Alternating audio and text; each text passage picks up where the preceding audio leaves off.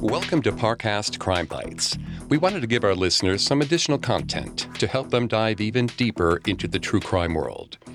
Every week, in addition to your normal Crimes of Passion episode, we're exploring the most fascinating true crime themes covered across the Parcast network. We've collected short clips from some of our most popular Parcast originals to help us explore ideas like motivation, method, and madness, and show how interconnected the true crime world really is. You can find the original episodes for free on Spotify or wherever you listen to podcasts. A list of episodes that we used will be posted in the episode description. Today, we're discussing cases of criminality inspired by economic misfortune. What happens when a person who has fallen on hard times turns to a life of crime?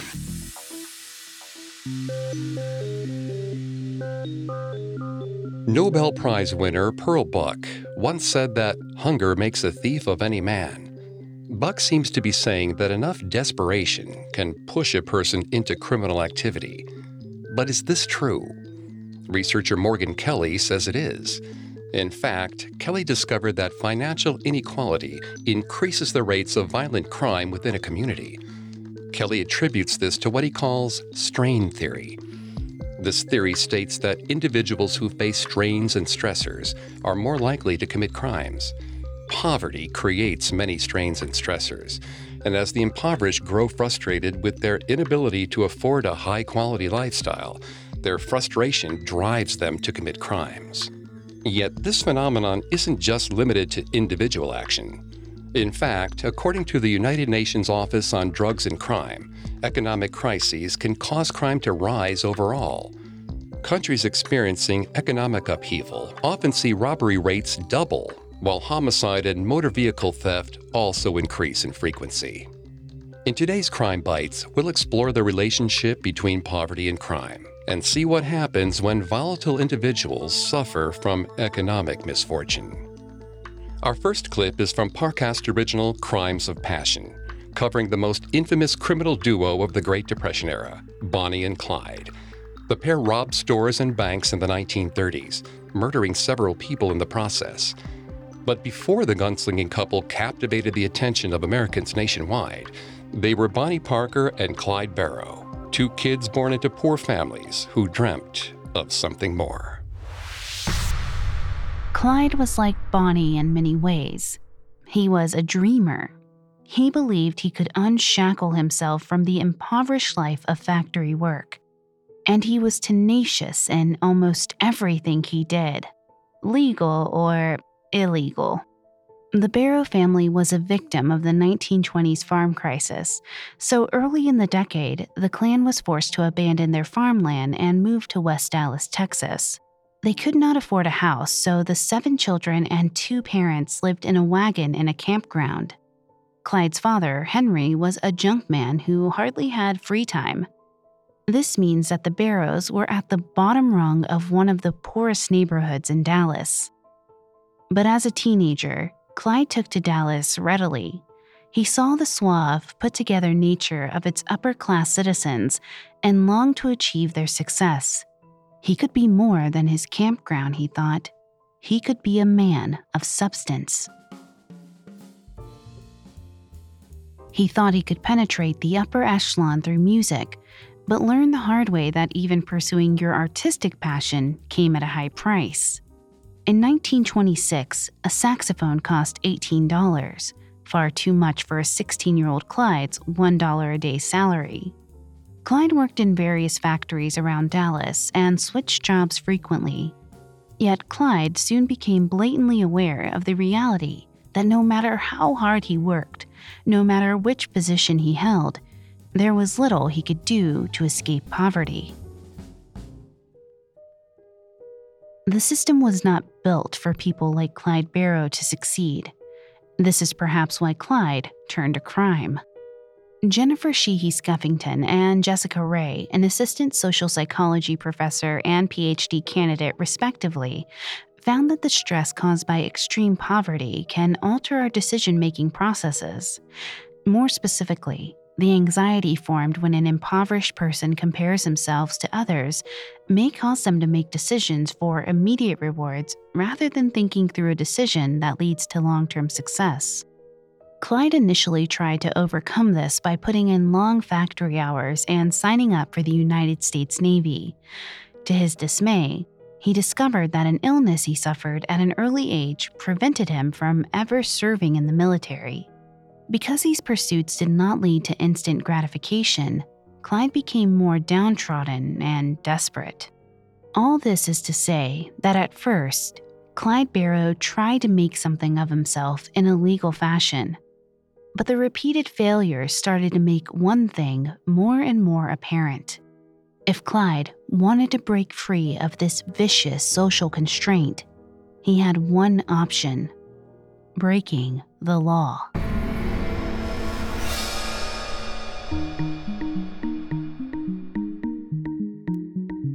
In that clip from Crimes of Passion, we saw that Clyde Barrow tried to make an honest living to afford the things he wanted in life, but he quickly learned how hard it is to escape poverty.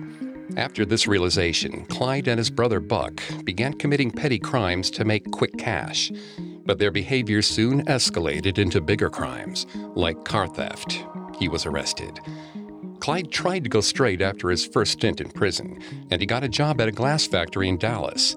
But by this time, police knew the name of Clyde Barrow. Anytime a theft or robbery occurred in the area, the police harassed and questioned Clyde at work, until eventually he lost his job. Without a paycheck, Clyde felt forced into crime once more. But while Clyde Barrow stole cars and bank deposits, our next criminal grew so desperate for money, they stole someone's identity. Coming up, we'll discuss the imposter, Anna Anderson. Now back to the show. According to researcher Morgan Kelly's strain theory, economic misfortune can have a great impact on behavior. Sometimes it pressures people so much it can push them into criminal activity.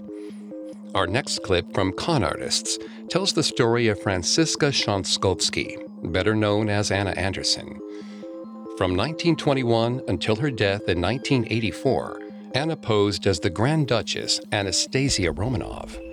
The real Anastasia Romanov was murdered as a child, along with her family, the last royal family of Russia. However, Anastasia's body was not discovered until 2007, and Franziska saw the doubt caused by the missing body as an opportunity. Franziska Schanskovsky was born on December 16, 1896, in Borek, Pomerania, a region on the border of Poland and Germany. She was the fourth of five children born to Anton and Marie Schanskovsky. The Schanskovskys were formerly minor nobility. However, by the time Anton Schanskovsky inherited, he squandered it all through alcoholism. The family was poor throughout Franziska's childhood and moved often, chasing work.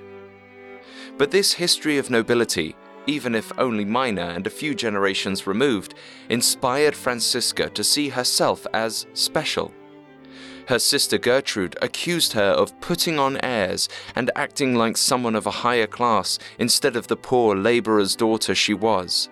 She wore her best dresses, gloves, and high heeled shoes just to run errands in the village. A study conducted by the University of Southampton found that white lies about our prestige or successes can actually encourage our minds to work harder to make those embellishments reality. Psychologist Richard H. Gramzow, the study organizer, said, it's important to emphasize that the motives driving personal exaggeration seem to be intrapsychic rather than public or interpersonal. Basically, Exaggeration here reflects positive goals for the future, and we have found that those goals tend to be realized. Franziska spoke three languages and attended school until she was 15, a rarity for someone of their means. She loved books and read all the time, hiding in the family's covered wagon with a novel while the other children brought in the harvest. She was especially inspired by the story of King Arthur, who was a lowly orphan until he found Excalibur and the sword made him a king. Franziska wanted more for herself too, so in 1914, when Franziska was 17, she moved from the small town of Higgendorf to Berlin, Germany for better prospects.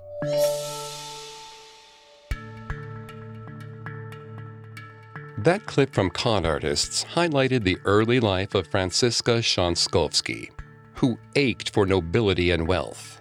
Like Clyde Barrow, Franziska initially attempted to make an honest living after moving to Berlin. She had a job as a maid, but lost it when the economy took a downturn. Franziska was next employed as a hand grenade assembler, supplying munitions for German forces during World War II. Her career lasted until 1916, when Franziska accidentally dropped a grenade on the assembly line. Her foreman died in the accident, and afterwards, she was never the same. She was repeatedly committed to mental hospitals, and four years later, she attempted suicide. To avoid being sent to jail, suicide was a crime in Germany at the time. Franziska refused to give anyone her real name. Then, at some point, she started calling herself Anastasia Romanov. It gave her a chance for a whole new life. Franziska managed to successfully reinvent herself and claim someone else's identity. But in our next clip, we'll hear from someone who lived two lives at the same time. Our final clip comes from Espionage. It covers U.S. military intelligence officer and Soviet spy George Trofimoff. As a high ranking member of the U.S. Army, George held secret and top secret clearances. In 1969, he was promoted to the head of the Nuremberg Joint Interrogation Center. But George was in dire financial straits as he was financially supporting three ex wives and three children. Shortly after his promotion, he reunited with his foster brother Igor and relayed his financial troubles. Igor was a bishop of the Russian Orthodox Church in Munich and a secret agent for the KGB. Igor decided to help his brother by bringing him into the KGB fold. George's financial problems were the perfect opportunity to get him to spy for the KGB. At first, Igor reassured George that he wouldn't have to repay the money. But then, in the summer of 1969, Igor came to George with a proposition. If he photographed classified documents from the JIC, George could receive a guaranteed stipend from the KGB that would permanently fix his financial problems. George couldn't believe what Igor was telling him. They had grown up hating the communists, and now Igor wanted him to help their cause. The Soviets had forced their families from their homes, made them into little more than beggars on the streets of Berlin. Furthermore, George was proud of his position in the American military. The United States had made George the man he was. He hated the idea of doing anything to harm his adopted country. But, on the other hand, nothing made George happier than living the good life and at that moment, his life was far from good. He was reduced to living in a tiny bachelor apartment, barely keeping his head above water, as every paycheck went to supporting his family. He tried to convince himself that he wouldn't be doing it to help the communists, it would be in service of Mother Russia and he wouldn't provide the KGB with any information on American military capabilities or intelligence strategies. He'd only photograph documents detailing what the U.S. had learned about the USSR. George soon came to a decision. He would help his brother. Igor was delighted. Although discovering American secrets was the ultimate goal, knowing what the US knew about the Soviet Union was still incredibly helpful. If any important strategies had been revealed, the USSR could use the intelligence George provided to simply change its approach to whatever the US had learned. To get George started, Igor provided him with a brand new double frame camera, allowing him to easily photograph two pages at once, as well as a tripod and two gooseneck lamps for specialized lighting. That clip from Espionage discussed George Trofimoff's recruitment as a KGB spy through his foster brother Igor. George would go on to spy for the KGB for at least 25 years. His intel proved so useful that he was awarded the Order of the Red Banner by the Soviet Union a distinction presented to individuals who perform actions in defense of the socialist homeland. George Trofimoff's espionage was ultimately discovered during a sting performed by an undercover FBI agent.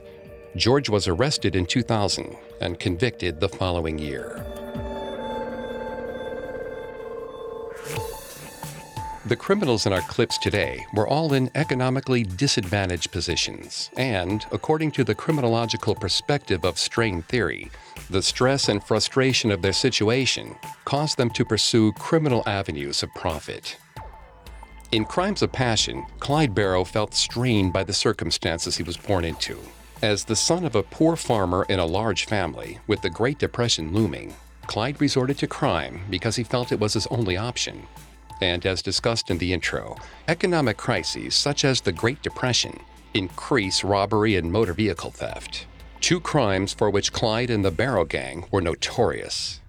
The clip from Con Artists showed that Franziska Schanskovsky desired a luxurious life, but when a series of unfortunate occurrences left her unemployed, hurt, and mentally ill, she resorted to posing as the noble woman she always longed to be and espionage highlighted a man who got himself into such deep debt that he used his status as a powerful U.S. Army officer to slip secrets to the Soviet Union, earning a hefty paycheck to support his many dependents. In the end, they all learned the hard way crime does not pay.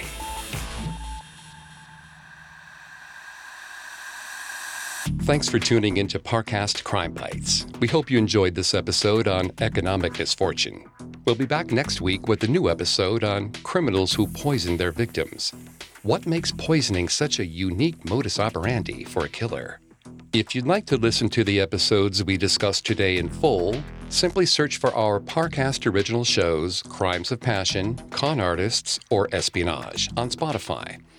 Not only does Spotify already have all of your favorite music, but now Spotify is making it easy for you to enjoy all of your favorite podcast originals for free from your phone, desktop, or smart speaker. I'll see you next time.